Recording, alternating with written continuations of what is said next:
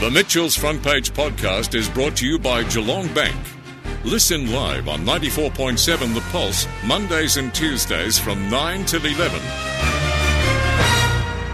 In the newspaper, the Geelong Advertiser on the weekend, there was an article about Tom Rowe, and uh, he's been in the paper a fair bit lately, actually, but it says that he's quit the Liberal Party and he's now decided to run for Corangamite as an independent. Tom Rowe is on the line. Good morning, Tom. How are you?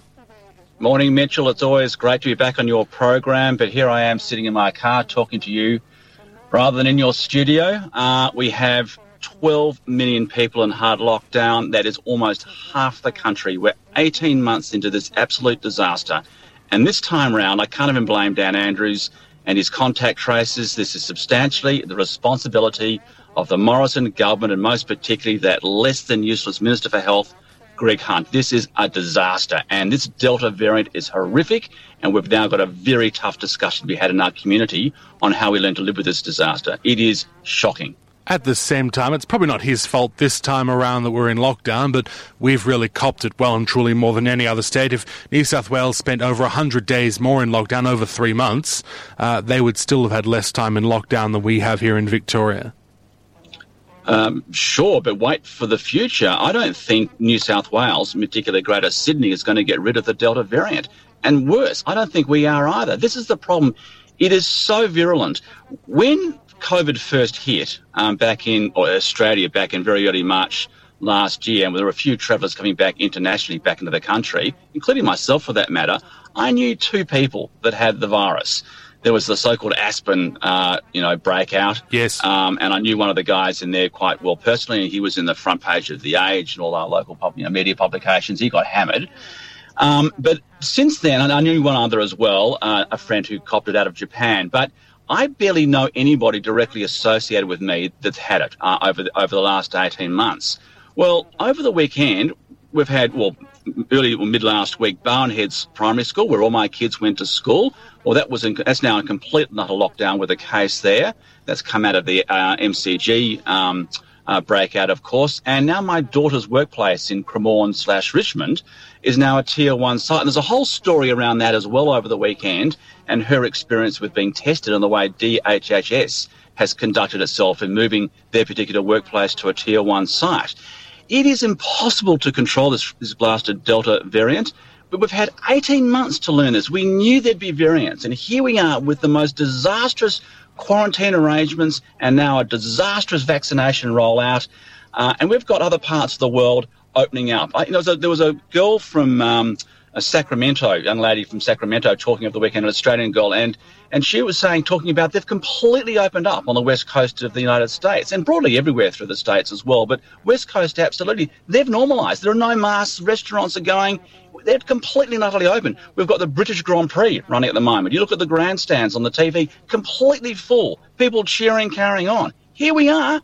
Half the country is locked down. It's unbelievable. Uh, just looking at the situation here in Victoria and the exposure sites, and I want to get onto your political campaign in a moment and all those other things. But in terms of the situation here, I think we're right on the line because you've now got exposure sites in Mildura and, as our news said, Churchill Island. So all these regional Victorian locations, which we haven't really had before, or at least not since that very first wave. So that makes you wonder about how long this lockdown could be. And uh, it's unlikely that regional Victoria would be spared in any way from the full extent of the restrictions that metropolitan Melbourne is used to. I think that's right, Mitchell, but it's not just a question of how long this lockdown will go, and it's going to run longer. I mean, I think there's just been an announcement over the radio just before we got on air, so there's no doubt this is going long, and I think there were some announcements late last night. But the issue now is the rolling lockdowns, uh, or not, or doing something different, because I don't think, most regrettably, we can get rid of this Delta variant. It is so contagious and it is now in so much parts of our community and is bouncing around everywhere.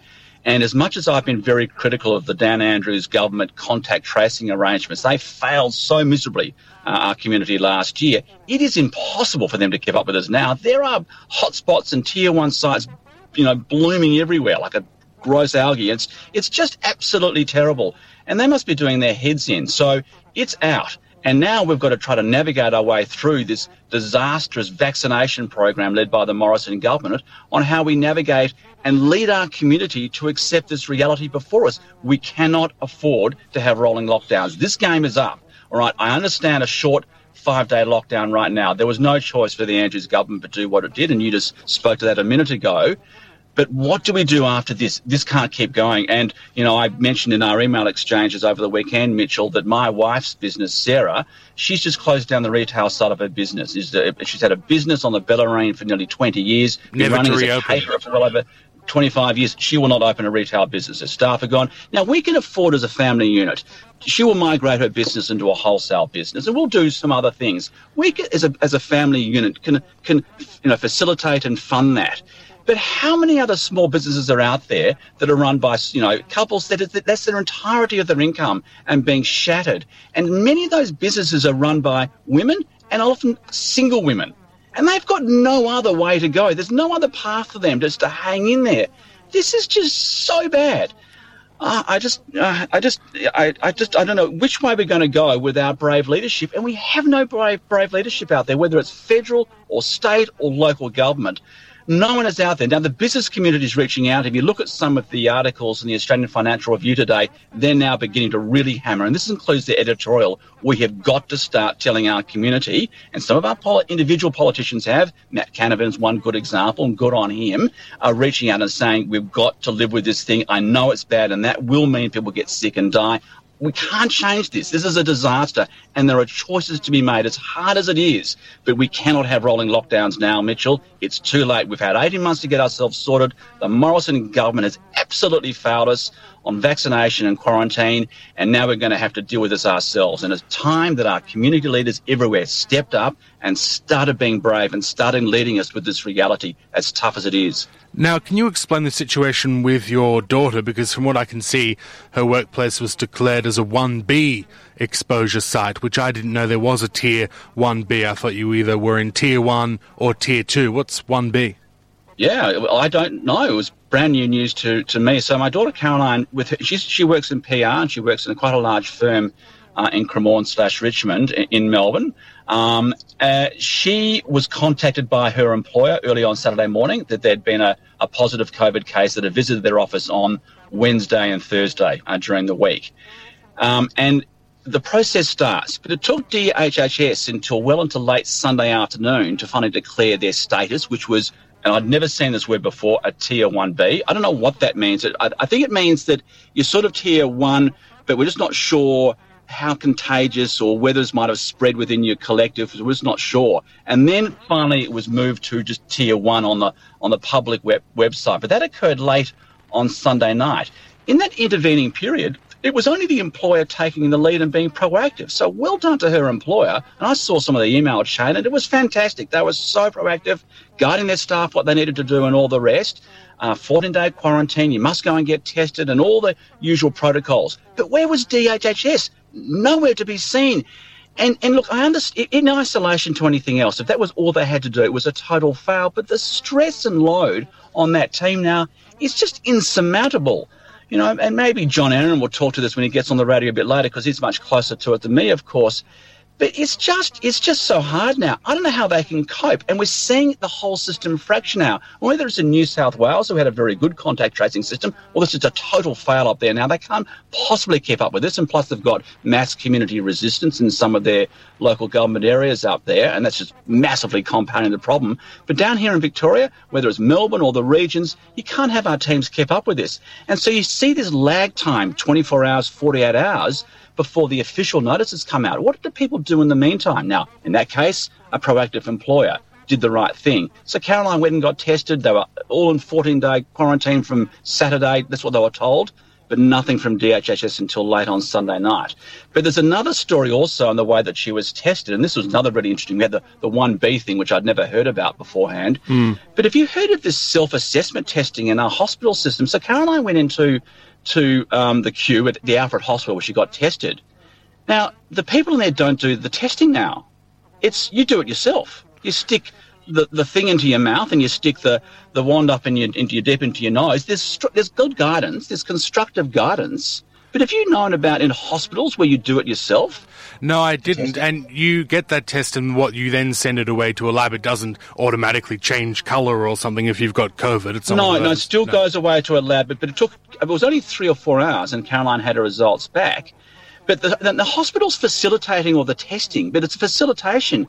Uh, and obviously they're collecting the samples and off they go for their testing. But you do it yourself. You know, the, the, the, stick up your nose and into your mouth and the swabs that are taken. I hadn't heard that beforehand. Now, of course, these self-tests uh, are everywhere in you know, supermarkets, petrol stations, you know, other, you know, areas where people can get access to these types of goods through Europe and America. But in Australia, nowhere to be seen. Now the hospitals are using it here, but why aren't these testing kits everywhere through here so we can get greater community engagement on testing, particularly with this horrific Delta variant out there and our whole system beginning to struggle with the amount of testing that's going on, the testing that needs to be done, and just getting the community on board. Uh, you know, we, we are always 10 steps behind the rest of the world, Mitchell. We're just in complete denial and we're lagging, and the rest of the world's going to open up. It's opening up right now. It, those that are direct peers, whether, uh, whether that's the UK or Europe or America, yes, there are terrible problems in the likes of Indonesia and Malaysia and India, but particularly within our, within our regional neighbourhood, Indonesia and Malaysia, we've got to help those countries as well to do their thing. But we've got to help ourselves as well. And we can't help anybody with this catastrophe before us. Half the country hard locked up.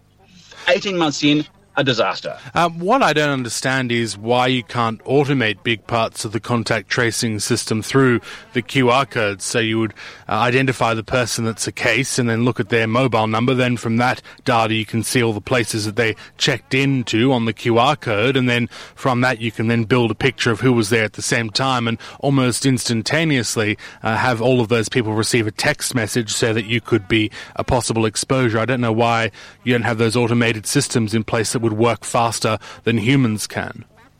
A very good question for John Aaron when he's on your radio program. I have no idea, but Caroline got no contact from DHHS over the weekend until I think she saw it first on the official site. I don't know what's happened since then, but no text from the health regulatory authorities. Now, this, uh, you know, eight months ago, I'd be screaming about their failures. This has got really hard now, but yes, given our QR system and taking the human element out of it, why isn't the system all automated? It's not. I don't understand. She should have had an alert. Be aware you're being assessed. And constant alerts about what to do and to be mm. aware until we formalise this. None of the above. Better to have too much communication than not enough. Now, moving on to your political campaign and your political aspirations. First of all, uh, you're not happy that Stephanie Asher is the endorsed Liberal candidate for Corangamite. Well, I'm very unhappy. Now, as your listeners will know, because you and I have, you know, spoken many, many times over the last three and a half years since I ran in that 17 council campaign, I've been very critical of the federal government. Um, you know, that was pretty originally Turnbull and then and then Morrison. Um, and I've openly spoken to the fact that I'm an active Liberal member um, in this region, um, most particularly in Corangamite. Now, equally, Stephanie and, I, Stephanie and I have had some sort of political slash personal issues. They end up being infused, of course. That's not to say that Stephanie is not a good person. I don't know Stephanie well, but I have met her a number of times. We've certainly met over the last summer to discuss some of our issues and spent some time together. Uh, she has reached out. Stephanie is a good person. She's very hardworking. She's very capable. And obviously, in a political sense, she's done particularly well. That last council election, she did amazingly well. A lot of people have supported her good on her. But I am fundamentally opposed to some of the things that she stands for. Um, and I was, you know, I'm very upset that she even was admitted to the Liberal Party because I don't personally regard her as a Liberal. Now, that's not to say there aren't people in the party that support her. They do. All right. But I don't think she should have come to the party. I was very upset and angry when you know, some weeks, I think, after the 2017 campaign, she sought to join the Liberal Party. I think there were some issues with that and some pushback, and it took some months. So you'll probably hear references that she actually joined the party in the middle of 18, and that's factually correct. But where was the intent? Uh, some months earlier, I think, just weeks after the 17 campaign, when she ran, as we all know, on a very much an independence platform and speaking against the two party system and not bringing politics to the chamber and all the rest. And I think it's been the complete reverse. So I regard that as very, very hypocritical. I was very you know, angry at the time. And on your program in August, I think 18 it was, I openly said she needs to resign from council. Now we've moved on from that because quite bluntly, you know, there was an election, council election late last year and, and Stephanie did a, you know, politically a cracker job and she had a monster primary vote. Good on her. So that side I think has fallen away. But I don't want Stephanie being my representative for the Liberal side uh, for Corangamite, I just I don't want her there. Now that's my personal view, all right. But this is something that Stephanie's wanted, and she's campaigned for it internally within the party system, and there is some support, undoubtedly, including from some well-known federal politicians, shall we say? Yep. Um, yeah, now that's just that's just the reality. Now there is a process within the Liberal Party, as there is in the Australian Labor Party, where you go through a, you know, a pre-selection process. It's contested ordinarily, and the call for potential candidates finished on the 28th of June. Now, apparently, Stephanie was the only one.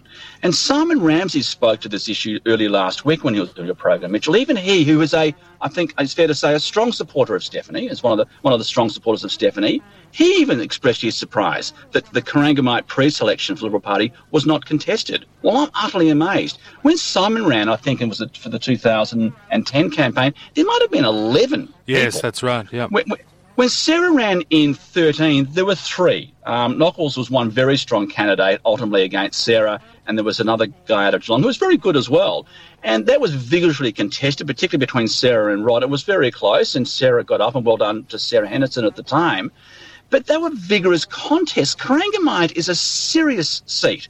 And it is very marginal, as we all know. It was very heavily contested between Liberals and Labor uh, in the 19 campaign, of course, and Libby Coker got up. But, you know, the, the kitchen sink and everything else was thrown at that seat with, you know, vote buying, which is another big part of my problem, to try to buy the seat, and it didn't get up. But Sarah, to her credit, held it to a very, very thin margin, contrary to all the other movements that occurred throughout Victoria. But mind you, billions were thrown at the seat.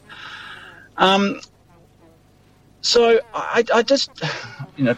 Well, can I ask? Did you have aspirations? Sort of, did you want to run in that pre-selection? Were you wanting to be the Liberal candidate for Corangamite? No, it wasn't appropriate because, as you well know, I've been very critical of the Morrison government. I can't possibly stand uh, for pre-selection for the party having been so critical and suddenly change the tune and saying no, the Morrison government's wonderful. And that's just not appropriate. And it is part of a team, and you want to have a contest, and I get an opportunity to express my view.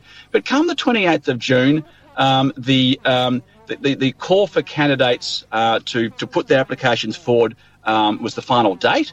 But only 10 calendar days later, up until the 8th of July, suddenly it's announced that the administrative committee uh, is going to uh, endorse um, Stephanie. And the very next day, there's the big splash page and all the media that's come out. So we've got this single candidate in a seat that's ordinarily absolutely hard contested within the party. One candidate. I simply ask the question, what pressure was put on others? Now, I have been told by some sitting parliamentarians that pressure was put on other potential candidates to pull back and leave uh, Stephanie a clear run. This is just so wrong and such at odds with the way we ordinarily operate as a party. So I'm furious with that. I don't want personally Stephanie representing me. And for this, for me, this was the you know the straw that broke the, broke the camel's back. Enough. I resigned the following day, and I've declared my candidacy, Toronto as an independent, for the seat of Corangamite in the upcoming federal election. And you know, it's not what I wanted. It's not where I thought I'd be. You know, just ten or eleven days ago. But here we are, and this is. I'm going to put up one hell of a fight. I'm going to be here to win. Uh, and hopefully I can provide the sensible centre right, an alternative to the Liberal Party. Look at Stephanie's splash page, and this is a huge problem of mine: the politicisation of overdevelopment through the through through Corangamite, particularly the Bellarine, but broadly through Corangamite. The core colour of, of, of the Liberal Party, uh, as everyone would know, is sort of dark navy blue. I mean, dark, rich blue, and all the values that are associated with the Liberal Party over, over the decades since it was formed in 19, I think it was 44. You look at Stephanie's splash page, I mean, it's aqua blue shading into green. You know, it's it's just this morphation morphation of the of the party messaging and system where we're supposed to be just strong in this centre centre right position, talking about all these liberal values about growth and investment and opportunity, and most particularly providing our children uh, the same economic opportunity that we've enjoyed ourselves and an affordable place to live. And I think a lot of the policy rhetoric now coming out of Stephanie, and, and she got, she talks in her in her splash page. I am very concerned about overdevelopment, which is why in our council since 2017 we've directed growth to the north and, and west. Um, so, and, and this is about managing their growth. Now, what came first? I mean, was it she representing her own political aspiration in, in the way she drove that policy? Was it a before thought, an afterthought? I, I don't know. But we're supposed to be about providing, I thought, as liberals, growth and backing investment and infrastructure funding and delivery and social equity and an opportunity for our children. And I just think this policy positioning is utterly at odds with all of that. And I think the branding that the regional federal body is now promoting with this aquamarine into green tinge is just wrong. It's gutless um, and it's populist, and we and and just driving this this wave of anti-growth sentiment, and it's just wrong. It's not in our interest. Now, there's no doubt a lot of people believe and agree with Stephanie's positions, particularly through the Bellarine. Uh, I understand and empathise and appreciate that. I think a large part of this blowback is about the disgraceful infrastructure funding, both the funding, the, the, the timing of it, the delivery, and people have just lost complete confidence in the system. We have to change that side, but we have to be brave and we have to lead and running down the left side and copying what Labor does and Libby Coker will be doing and smashing development and growth and all these things, it's just fundamentally wrong and it's against the interests of our children. We've got to change this rhetoric. Mitchell, I intend to do that. And if that means that Stephanie is going to desert and the Liberal Party locally is going to desert the centre, centre right, well, I'm going to come in and try and fill that void and provide the people of Corangamite an alternative. Well, we'll have to leave it there. We've run out of time. I've got a lot of things I'd like to ask you about your campaign and all those sorts of things. So I might see if we can maybe speak to you again next week or something uh, when we have some more time. But thank you so much for being on the program and thanks for sharing the stories around No problems, COVID. Mitchell. Appreciate Always it. my pleasure. Always my pleasure. Thank, Thank you you. very much. Uh, Tom Rowe with us there, who's now the independent candidate for Corangamite. The Mitchell's Front Page podcast is brought to you by Geelong Bank. Listen live on 94.7 The Pulse, Mondays and Tuesdays from 9 till 11. Or search for Mitchell's Front Page on Facebook, Twitter, Instagram, or wherever you get your podcasts.